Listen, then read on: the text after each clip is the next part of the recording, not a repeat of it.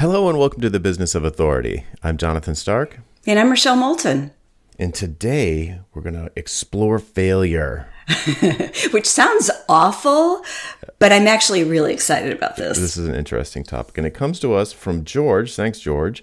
And his question was What support systems or strategies do you have in place to deal with failure? Mm, hmm. Which is not the question I want to answer at all. but yeah. I want to talk about failure. yeah. So this, but this was this was what triggered it, and uh, you know, Rochelle, I know you've been thinking about it ever since we got it. So yep, it was uh, a great question. I really appreciate it. Yeah, same here. Well, what what have you been thinking about, or where should we start with this? Because I, I mean, I, I have to admit, I never think about this, and I and I think I suspect the reason is because I don't see failure as a bad thing. Because we're talking about like, I mean, catastrophic failure is one thing, like completely mm-hmm. going out of business, having to sell your house, having to tell your kids that you're moving. Like, you know, that's that I would not deal well with that.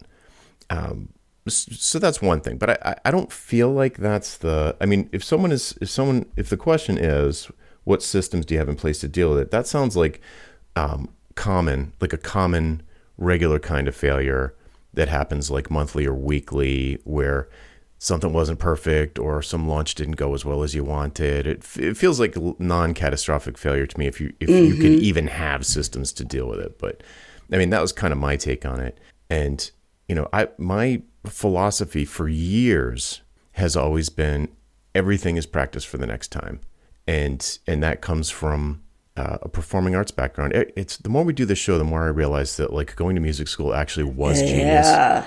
genius, even though it felt like it was a complete waste of money at the time.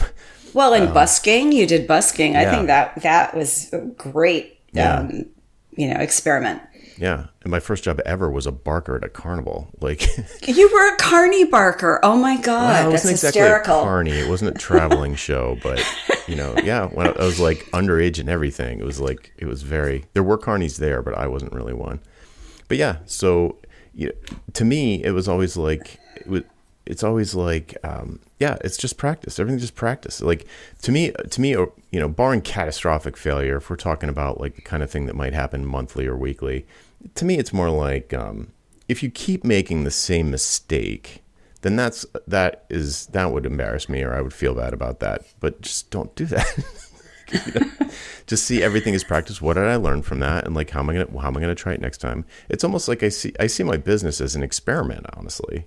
Mm-hmm. So it's supposed, oh, yeah, supposed they all be, are right. It's supposed to be learning opportunities, and and I think my viewpoint on it makes it really hard for me to even think about this but I do have I do have certainly low points that we can talk about. But um, what uh, you know what what did it trigger for you when you heard this question? Well, I for some reason I don't remember hearing the details about the question. I, what I remembered seeing in our Slack channel was, you know, failure. Why don't more people talk about this? Mm-hmm. And for some reason that lodged in my brain. And after a couple of days, I, I had this like, oh, um, I had something in in my past that was a for me felt like a huge failure. It, it was it was just it was a failure. Mm. I totally forgot about it, and the reason I forgot about it it isn't just because a number of years had passed, but because I rewrote the script. Mm-hmm on the failure, not right away. I think that's part of what we should talk about is I think when you have a big failure or one that feels big to you, it doesn't matter what anybody else thinks, it's whether it feels big to you, mm-hmm. is that, you know, it's like Kubler-Ross's stages of, of grief, right? Mm-hmm. It's you've got to go through that experience of feeling, you know, the pain and feeling the crap and all that, and then you come out the other side. Mm-hmm. Um, I mean, one of the things I really noticed with my with my clients is that when we do the deep dive at the beginning, everybody's had, whether you want to call it failure or deep pain of some kind, everybody's had it. And what happens is some people turn that into a script. And so, or they, or they look at it and they can't see the greatness that came from that horrible experience. And a lot of times those experiences had nothing to do with them. It was external forces that impacted them. Right. So it's, yeah, I feel like um, sometimes we just have to get out of our own way on, on looking back at something bad that happened. And I'm not doing this like, you know, as a therapist. I'm just saying in terms of how you think about that and use it into your next step, your next venture, your next life, you know, whatever that is. That's what really matters. Mm, yeah. It's like a post-mortem where you change the self-talk like once you're out of the out of the intense emotion phase. You know, it's like, well, what what there had to be a silver lining. If you didn't learn anything, okay, maybe there's no silver lining, but there's there is you know, you had to lay off employees, you had to sell your house, something. Mm-hmm. You know, assuming that even to me those those would be like fairly catastrophic failures for me. That that would feel that would feel really that would be embarrassing. Like like if I had if if I was like, okay, kids, we have to move. How come we have to move? Oh, because uh, yeah, because I was terrible at business or something, you know, or because I did something idiotic publicly and now I'm canceled or something. Right. Um, whatever whatever the the reason would be, that would be pretty embarrassing. Um, and it would probably take a long time for me to be like, okay, what what did I learn? Uh, I definitely admit that for sure. Um, well, there's, there's also a difference between public and private. You know, like I'm thinking, the only example that came to mind for some reason was Billy Bush when he did his horrible thing with with Trump on the yeah. bus, yeah. and I mean you know, he was never my favorite person to begin with, but boy, did he take a beating. And mm. eventually he came back. But I remembered thinking, how do you go home to your wife and kids mm. After that? After he had a public career, you know, how do you do that? Most of our failures are not nearly so public as they feel to us. Yes, great point. Yes, everyone knows I'm a failure. Yeah. And yeah. actually, that reminds me of a, a note I have here. It seems a good enough time to bring it up uh, I think it was a blog post from Seth Godin. Don't quote me on that, but I, I think it was where he talks about failure and says, uh, you know, when you when your business fails and you think he's like, why do you why do people think I'm a failure if your business didn't succeed or your book flopped? Mm-hmm. He's like, when you when you break your arm, you don't think I'm a broken arm. You think I I have a broken arm. It's like your project failed. You are not a bad person. You are not a failure. You, it's not it, there's no obvious re- there's no obvious reason why you would sort of pers- personify the failure. And the the flip side of this that to me is really scary, and I see this all the time with people who are terrified to take really small calculated risks, uh, is that is that they will feel like it was a what so I don't know exactly how they feel, but they act like they they act like it's a big deal to like change a headline on your website or something. Mm-hmm. And and then when you talk them through like what's the worst thing that could possibly happen, and and you kind of like go over like what is actually at risk here, it's usually like nothing, um, or it's it's them feeling like. Um, them judging themselves. So this one, so the, mm, the, not so much yeah. in the headline, but more with like when I'm doing a like five day podcast challenge. People are like, the perfectionism thing comes up and they don't want yeah. it to be um, they don't want to say anything that is going to ruffle too many feathers and that kind of thing. And then when you really talk through it it's like how many people do you think are going to listen to this? And they're like probably no one. And i'm like so who's going to judge it? Who's going to come after you? And they're like well probably just it's probably just me thinking it's not good enough or something like that which is a different topic from failure but yes. um, if you let's say you did launch that podcast and nobody listened, it's like, okay, make it better. you know, or or you launch a book and you put all this work into it and and just just crickets, then it's like make it better, make another one, redo the marketing, relaunch it. It's it's just a, you know, it's just a data point. I don't know. I just see it as a data point.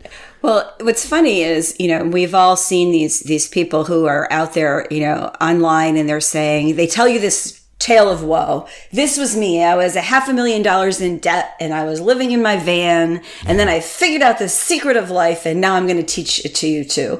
you know, so there's that like sort of rags to riches story. Right. But, you know, another way to think about it, and, and I, I don't love those stories unless it's, you know, uh, unless they've got some expertise around it, like they've built actual expertise beyond just their own situation. Right. But when you think about it that way, it's there's you can use these failures as part of your story. And there will be ones that you'd rather not talk about, and that's okay. Mm-hmm. But there are ones that you can really use to help teach your audience and, and it gives them empathy for you that it hasn't been this, you know, meteoric, perfect rise in your business in your life.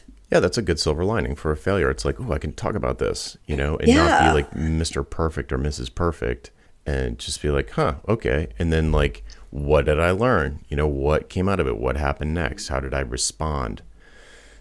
And that honestly, that's another thing that another thing personality wise with me that is long standing.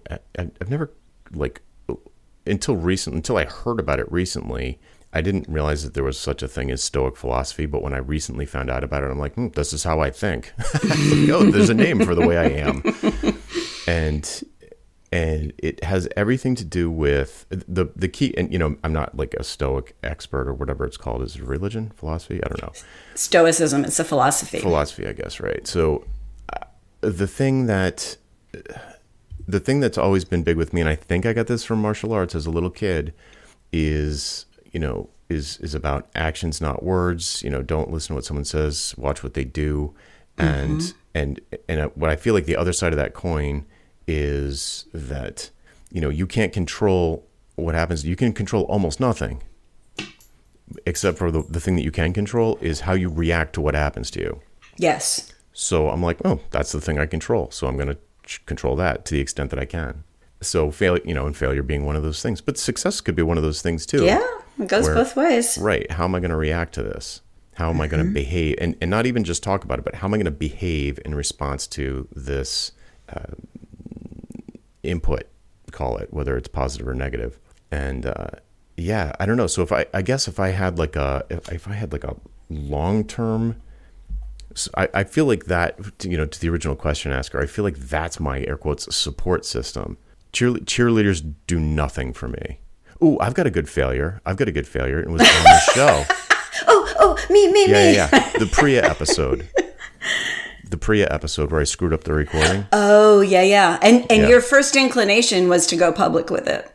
Oh, I can't. Right. Yeah. There yeah. was no, and I was sitting there going, "Really, you want to talk about this?" Yeah. And you were you were very clear about being transparent about the boo boo. Right. And, but here's the other thing. Like you know, Rochelle very nicely behind the scenes told me a million times. It's just you know, it's no big deal. It just it doesn't matter. You could you could say that I will not. That will never work on me. I know. like, Nothing was going to make you feel better. Right and I'm starting. Time has started to make that feel less bad, but um, uh, and and what did we do? What did we do after that? We changed our behavior, didn't we? Mm-hmm. Yep. yep. We set up a checklist and we run it before every show, even if we don't have guests on. And it was a learning experience. yes, an ugly one, but yeah. a learning experience, aren't they yes, all? Nonetheless. Yeah.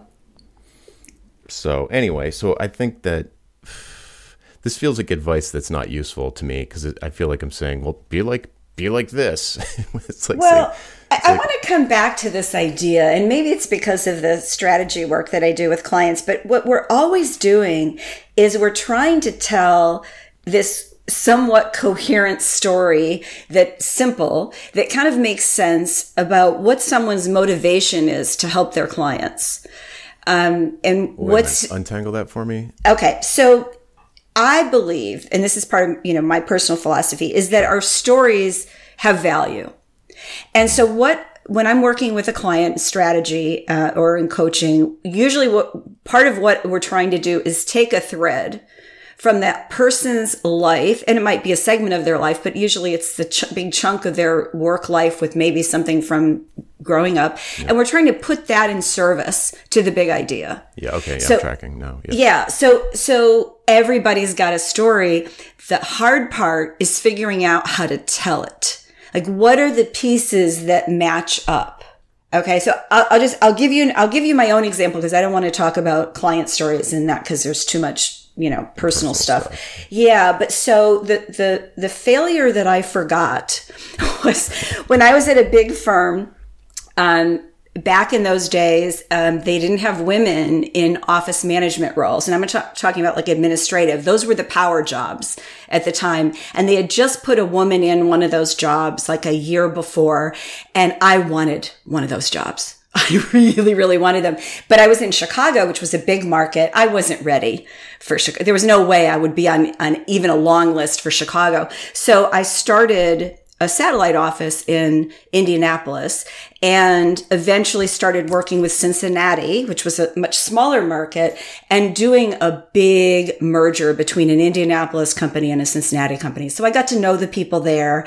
Meanwhile, I'm talking to my boss who runs the region. He knows what I want to do. And he's like, okay, you play your cards right. You can run Cincinnati. I'm like, yes. I was ready. So I spent a year and a half of my life proving that I could do this. And what I didn't know was there was a, a woman I worked a lot with in Cincinnati, and he told her the same thing. Oh. Yeah. And, but she was already in Cincinnati, right? I mean, she would do a great job. I thought I would do a great job, but neither of us understood what was happening. So ultimately, I didn't get that job. And it felt so public to me when she was named. And at first I was kind of mad at her. I'm like, oh, yeah, yeah. But then I realized, you know, and I, I, I found out that my boss had, and this wasn't the first time he'd done this. I, I'd known him a long time is he manipulated us both.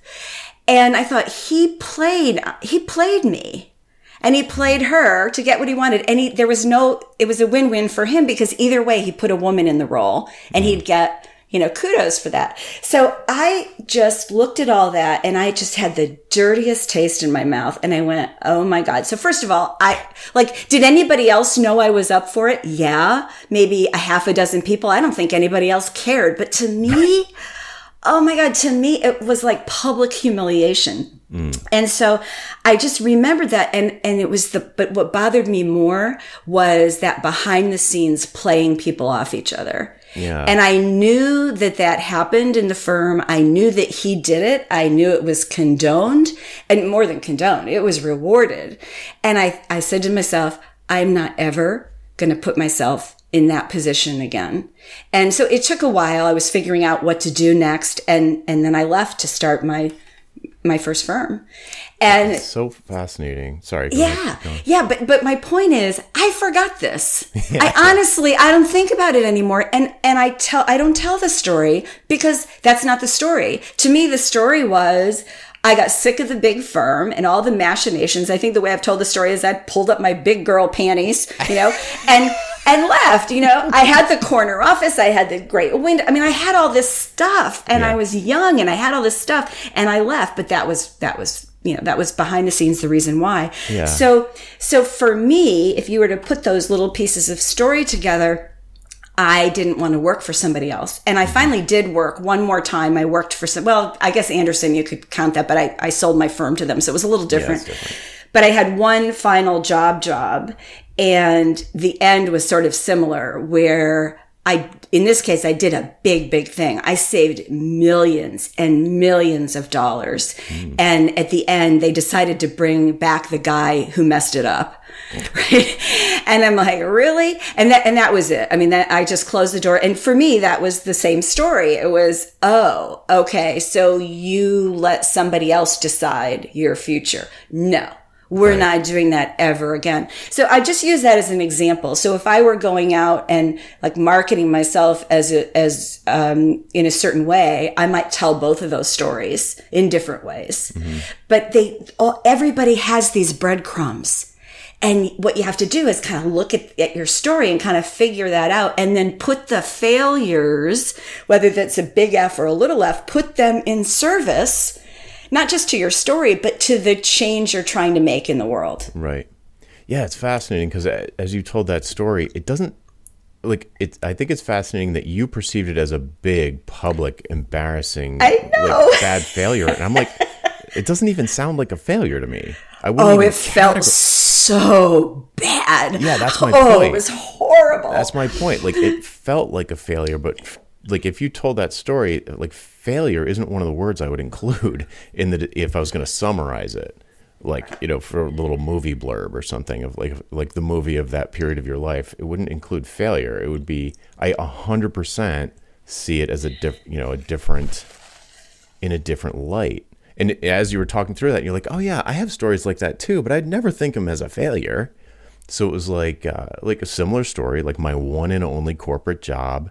If I wanted to reframe that situation as a series of failures, uh, it would be you know I what in my mind what happened was I was doing uh, I was doing more than I was asked, but I thought I was doing amazing stuff. But no one was asking me to do it. I was taking it upon myself to build a whole bunch of really cool like automation systems uh, so, some were asked for, but I was definitely gold plating it. Software developers know what I mean.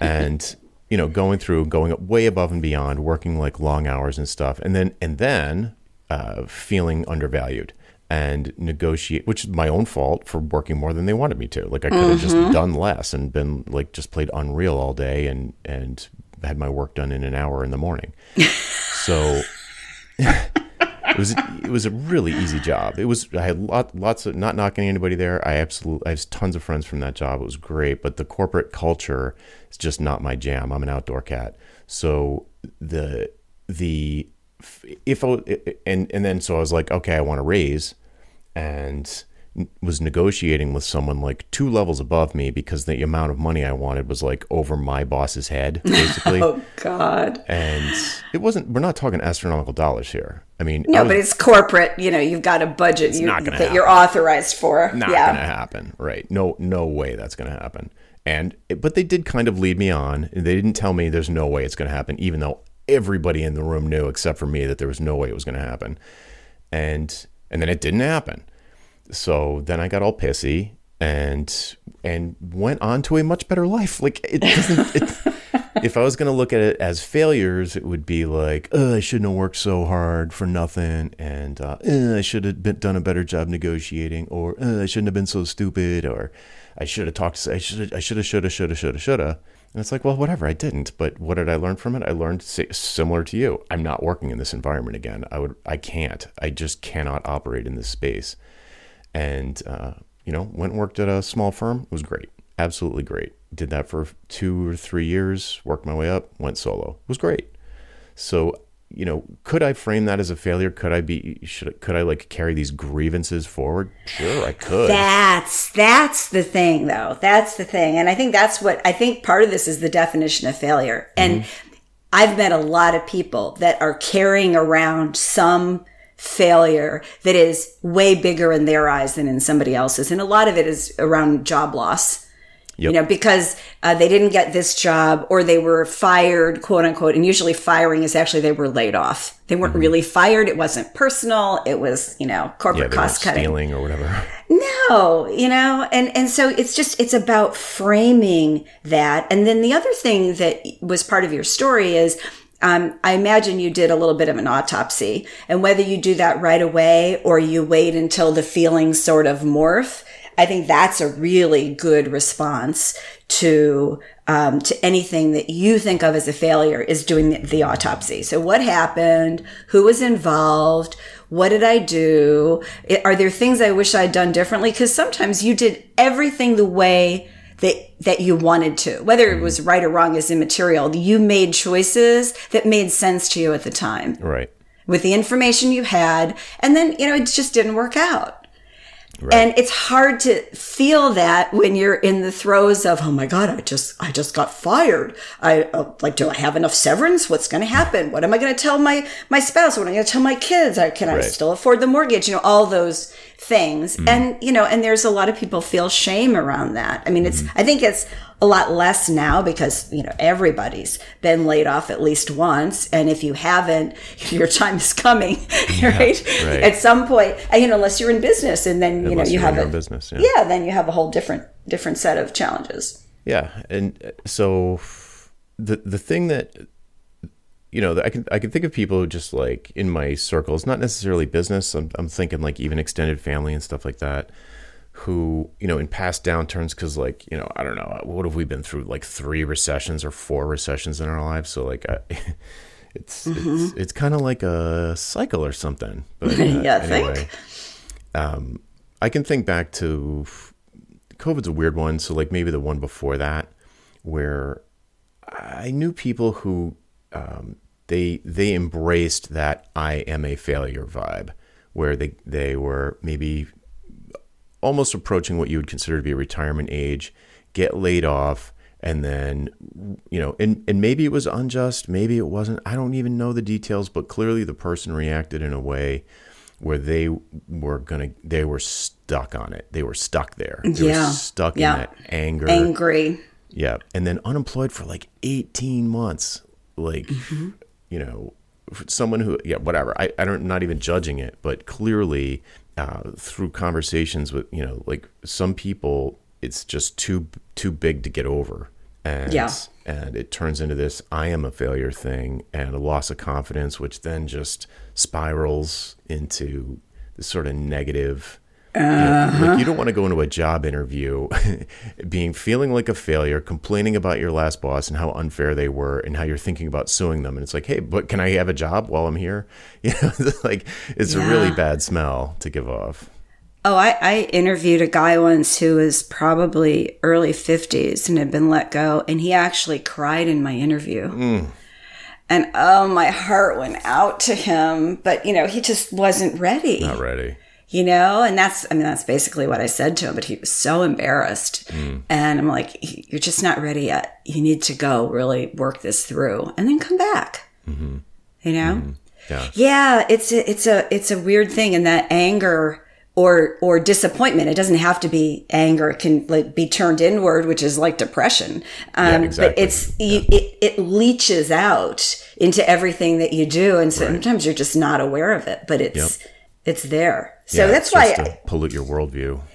yeah. And you know, I don't want to sound like a therapist, but that is why you go through those things. And, you know, one of the things, I can't remember if I've ever said this on the show, one of the things I used to do when I was um, dealing with mostly uh, corporate clients is that there was this thing that would happen and, and they were, um, usually men because that's who had those jobs at the time and they'd be heads of HR. So they're VP of HR and their firm would merge with somebody else or buy somebody else and they were out of a job.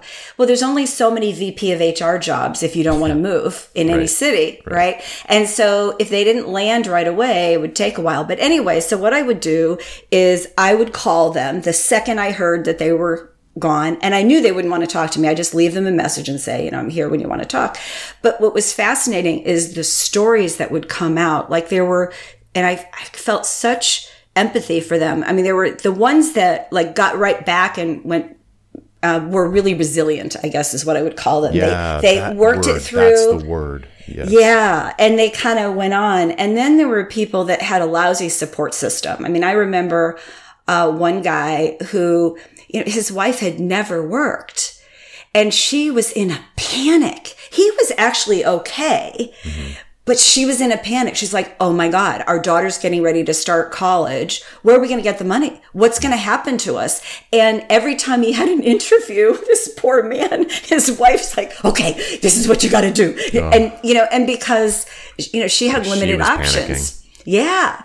And so it's what gave me insight into sometimes how the, the breadwinner experience is different than the non-breadwinner experience. I won't put it on gender, but it's just whoever's out there bringing home the, the, the bacon or bread, that's- whatever it is they're bringing home. Yeah, yeah. That's the kind of a theme, isn't it? Because Yeah. when um so I've been through, you know, when I was well I the thing that makes me feel exposed to to let's call it embarrassing failure or tough to recover from failure or like like the the kind of failure that really knocks me down uh, is when I screw up and it screws up somebody else's life. That's the kind that really bothers me because I feel like I can Yeah. deal with pretty much anything. I mean, obviously, I can't deal with anything like health problems or things can happen that would be really hard to deal with. But in general, in business terms, like the kind of stuff that's going to happen, I I can deal with it. Like it's fine. It'll be fine. But when it when it when it spills over onto employees, for example, Yeah. that keeps me up nights. And mm, how many employees do I have? Zero. So I don't expose myself to that kind of a risk Yeah. for that exact reason. Because I've been, I've managed. I never, I never personally hired a bunch of employees, but I managed a bunch of employees, and I worried about it. Like I, Oh, yeah. it, it weighs on me. It, I, I don't, I don't separate well. Like I'm not one of those people. Actually, I, I think it's a good thing that you worry about them. I mean, it's not not in a like a paternal, overly protective way, no, but, but, but if somebody's having like, even if they were having like marriage trouble or something, I'd be, I'd be like, I would have like an echo of the reaction. it was um, it was fine. I think it I, I think it's good to have that kind of empathy, but it was it was just too much for me to deal with. Like if you if you multiply that by All those people, feelings. yeah, it's too many feelings. it's totally true. It sounds stupid, but it's true. It's too many feelings for me to handle. Well, So- but everybody that's I, I mean, I think you've got great insight, right? And and that's I think everybody's different and you got to think about it. It's hmm. I mean, when when in my last job job, I put together a consulting unit and I recruited two people in particular to lead practices and they had, you know, a very high salary level and the first thing that was that was done when they told me, "Okay, you're gone," is you need to let all those people go hmm. and and and I'm like, oh my god! And I remember the president of the company, CEO, said, "Well, I'll do it." I said, "No, I'll do it." I wasn't going to let them hear it from him, Right. but it was I, I if I if I allow myself to think about it now, I still feel guilt. They both came out okay, mm-hmm. but not right away. And boy, did I feel the guilt. And I think I should have. I mean, I mm-hmm. think it's, you know, it, it didn't overwhelm me. It wasn't like I couldn't function, but it it made me help them right. and do things for them to help them, you know, get settled and and come out. But oh, it's so. Ugh. I. I just think if you're going to be responsible for a piece of somebody's lives, that you've got to think about it carefully. Yeah, I take it super seriously, and Yeah. maybe well, it's super seriously enough for me to be like, yeah, that's too much. And and now, and that's to me, that was like the big um, decision with having kids, right? So like my kids are still pretty small. Um, and you know, my my wife was in the professional world. She was making more money than me for a while. Like she she would do just fine. She's a million things she could do to make money. Um, so she, I, I wouldn't re- really worry about her if something happened to me. But obviously, the kids would be that would be uh, you know if we had like a dramatic decrease. If I screwed something up really bad, you know, what I get canceled on Twitter or something, and everybody like hates me now, um, and you know it, the income dries up. Yeah, that would be awful. That would be mm-hmm. that would be really bad. so that that would be embarrassing. And why? Because it spills spilling over onto these sort of innocent bystanders. And it's Right. like, oh well, you know, I, sorry I screwed up your life. But you know, me personally, like, you know, I lived in a van. I've I've done outward bound. I could live in the woods if I wanted to. I know I don't want to, but there's like a there's a certain like when when I think like as bad as things get, they'll probably never be as bad as when I lived in the van when I was in a band. And even if they did, I'd be kind of cool with it if I wasn't wrecking somebody else's life. Right. But so now that I do have kids, I'm like, all right, that that's too far down. Like someone would take them away if I was doing that. but I don't know. It's almost like it's almost like um, Family band. yeah, right. right. We're carnies. We're carnies now, kids. What's that? I'll show you. I mean, but that's but that's resilience. Yeah, I think so. I think It, so. it really is. Yeah. Because if I look back, it, it- there's no part of my brain that thinks I'll ever have to call it stoop to that level.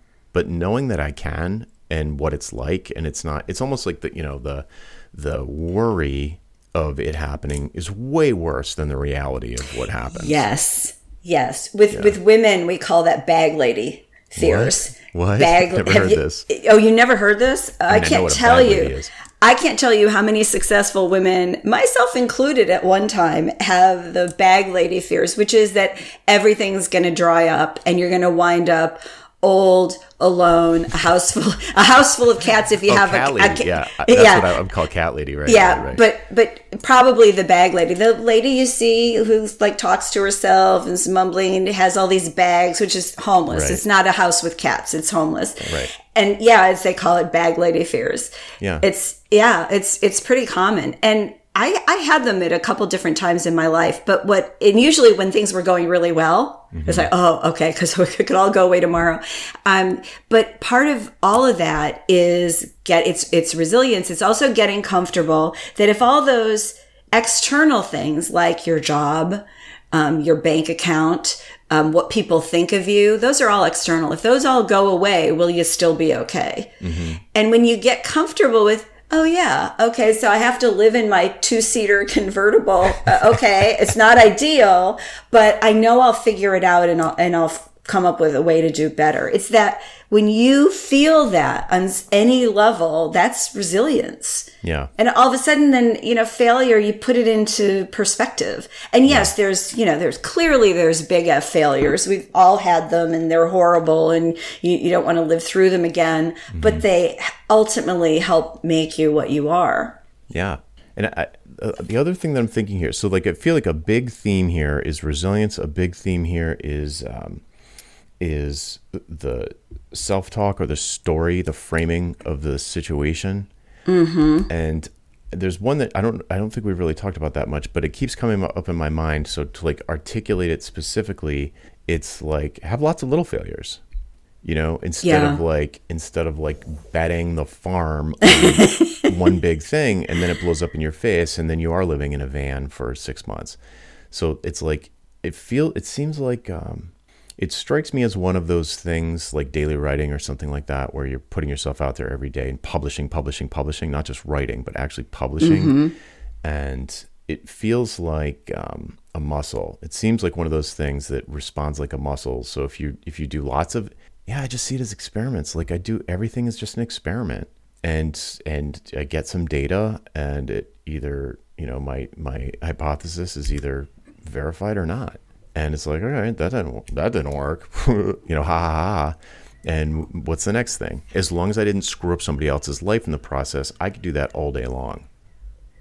Well, yeah, and I think maybe that's where the question was coming from when they talked about kind of systems, mm-hmm. because mm-hmm. it, in a way, what we're talking about is part of the mindset of an authority. I think mm-hmm. if we want to yeah. like take it up to the meta, because in order to get better and to build authority, we have to keep pushing. Like if we keep doing the same thing over and over and over again, there's no freshness to it. Somebody else is going to come into your space mm-hmm. and be the, the, authority because you're stuck. Mm-hmm. So it's that mindset is, yeah, everything's an experiment. Um, and, you know, when you publish, it means you run the risk of failure in quotes. Yeah. Yeah, failure is too. yeah, and and failure is it, it, depends on how you think about it. Failure might be you have some you know goon in Twitter trying to take you down. Well, who cares? Right. Like, we don't care about that. I mean, yeah, it's annoying, but it's a gnat. Yeah. Um, or you have, you know, you've got an email list of a few thousand people and there's two people who don't like it. Well, guess what? They're not your ideal client, so who cares? Right. Now, if there's 2,000, then maybe something you said didn't make sense and you need to think about it a different way. They're, therefore the experiment and you work with it. Yeah. And in fact, if you found 2000 people who are upset with you, that means you hit a nerve and yeah. there's something there for you to work with. Mm-hmm. Yeah. Yeah. So, I mean, that feels like, yeah, to get back to George's original question, that, that feels like the closest thing I could come up to, uh, come up with for an answer for, for in terms of like, if I, if I look at myself and think like, what kind of, systems or strategies or tactics do I use to deal with failure? It would be it'd be like those three things, like exercise the muscle. Don't look at it as failure. Look at it as a learning opportunity. And uh, and what was the first one? um, resilience. Resilience. The, well, yeah, yeah the resilience is like the big picture, but it's exercise. Yeah, have yourself set up to just not be for it to not be catastrophic. So like, oh, okay. Yeah, so if you so if you like like yes, if you have a failure that's catastrophic, you can't come back and play again tomorrow. Like you need no. to do a mate. You're forced into a more, more, or less forced into a pivot or something. So, um, you know, I guess lots of small bets, and uh, and if you're gonna make a big bet that could fail, because of course every like if you're yeah. running a business, like anything could fail. I mean, at any time. I mean, yeah. look at the people whose business disappeared because of COVID. I mean, yeah, it's awful. Stuff happens. Right. Right. Then, then it's like, how do it's like, okay, that happened. Are you a failure? No. Right. The business failed. That's not the same thing.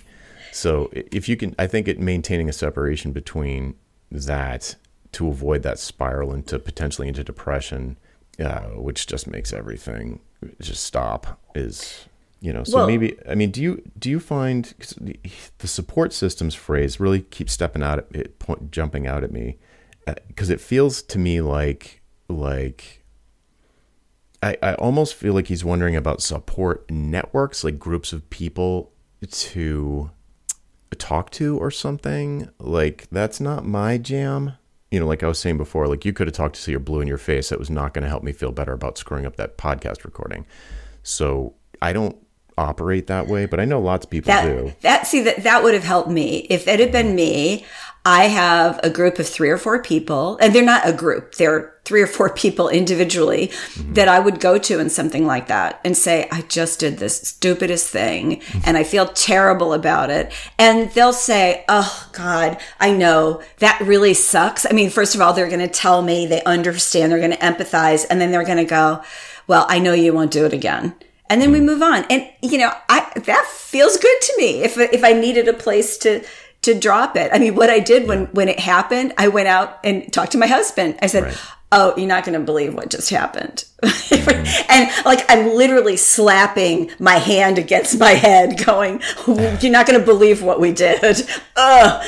and, you know, and it's just like, you know, it was embarrassing. That's, yeah. you know, but it's like, I'm not going to like not ever record a podcast again. Right. I mean, right. yeah.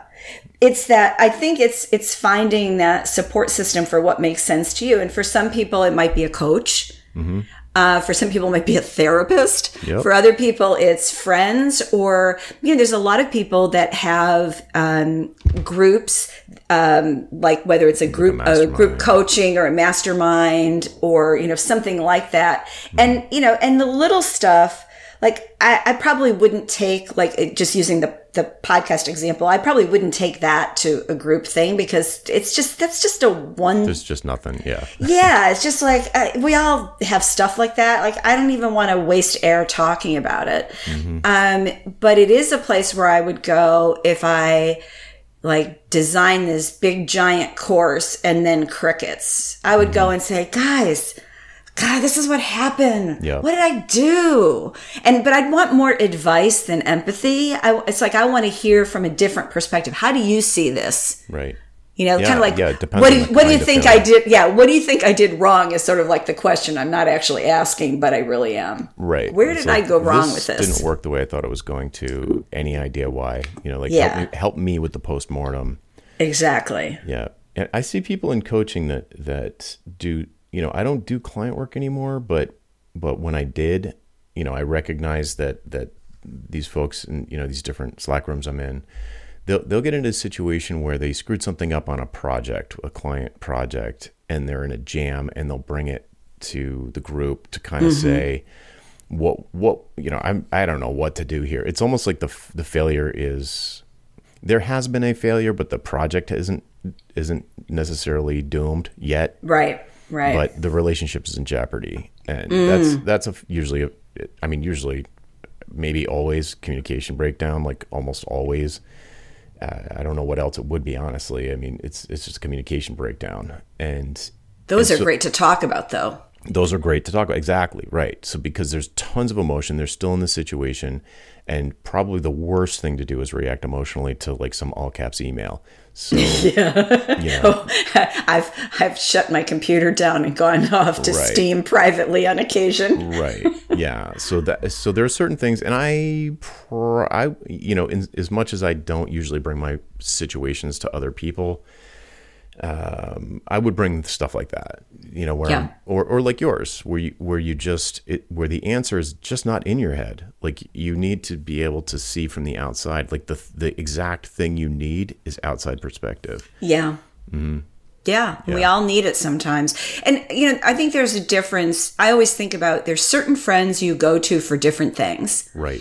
Like if I want somebody to um, pick something apart, like a professional thing, Jonathan, I would go to you. Oh. And and you won't do it in a mean way. It's like you're not going to be mean to me. You're not going to demean me or my stuff, but you're going to say what you think. And I know I'm going to get your true opinion. You're not going to blow smoke at me. Right. I have other friends that are the most amazing cheerleaders, and those are the ones where you just like feel bad and you just want somebody to tell you a joke, you know, or just yeah, say, just "Oh, something else." Yeah. yeah, Rochelle, you're not a bad person. Here's a piece of chocolate, you know. So just go to the right friends for the right things. Uh-huh. Is kind of my point, or the right groups for the right things. Like you might have, you might be part of a Slack channel that would be great for getting, you know, communication input on something and maybe, you know, not so great for others. I mean, I've got a, a, Slack channel where somebody was so excited they sent out their first proposal and it was cool because, you know, they posted it and a whole bunch of people went, yay, you know, it's a brand new business. It's his first proposal. He needs a cheer. he needs a cheerleading squad. Right. That was awesome. So yeah, it's like you got to find the right support from the right people in the right places. And and we all know what they are. We know who not to go to. Uh, yeah. yeah. Yeah, yeah, yeah. Yeah. I think that's really really good. I hope that's helpful. I that's that is that feels super duper true. And even even me who has a tendency to to lone wolfishness, uh, even I am like, yeah, there's certain situations where nothing beats the right group of people giving their uh, sort of outside perspective on whatever the situation is and having and i do ha- and i uh, again even as a lone wolf i've probably got like at least three really active slack rooms of different types of people different groups. Uh, some of them are paid some of them aren't where uh, given a specific kind of situation i'll know exactly i know exactly mm-hmm. who to ask. I know exactly who's going to have the right kind of take on this. Yeah yeah. That's yeah. that, i think that's good yeah, it's you know support, and it's it's so funny because support always feels like this negative word. Like in professional services firms, when they say support, it's a terrible way of saying administration people, right? And it's like support, you know, it's like kind of like looking down your nose um, versus admin people who are really super valuable. It's that same idea. Support really is valuable, and there is no shame in finding support in wherever it is. You know, it's why you, well, pre, pre COVID, you go out with your pals for a beer. Right. You know, and you, maybe you just talk about sports just to blow off some steam. You don't talk about business or work at all. But it's, you got to find those outlets because otherwise I think little F failures start to feel like big F failures. Mm-hmm. Yeah. And there you have it. it's just funny that um, that you said it was it was George. I didn't know who it was. Um, so so George came up with this this question, and we each kind of took it in different directions. But it was just it was really helpful to start thinking about failure. Mm, absolutely, yeah. It's just you don't I, I, don't know. I just never think to talk about it, but uh, because one. we've recast we, have taken our failures, whether they're little f or big F or whatever we think they are, we've recast them mm-hmm. as part of what we do, and we've, um, you know, it's it's. I was trying to think of the word when we were talking before that. I think it's called a tiller, that thing you put on on farmland to like roll the rocks and the dirt around. you know, you have to just keep doing that with with your life and your work, and it's mm. just it's all fodder in the end. It's just all fodder. Yep, great. All right. Well, thanks again for sending in that question, George. If you, dear listener, have a question for us, uh, you can find us on Twitter. Uh, the links are in the show website. Uh, you could just jump over there and hit us with a question or shoot us an email, whatever you want to do. Uh, but yeah, we're always looking for good ideas for episodes, and that was that was a fun one. Yeah. Thanks, George. All right. That's it for this week. I'm Jonathan Stark. And I'm Rochelle Moulton. And we hope you join us again next time for the Business of Authority. Bye. Bye bye.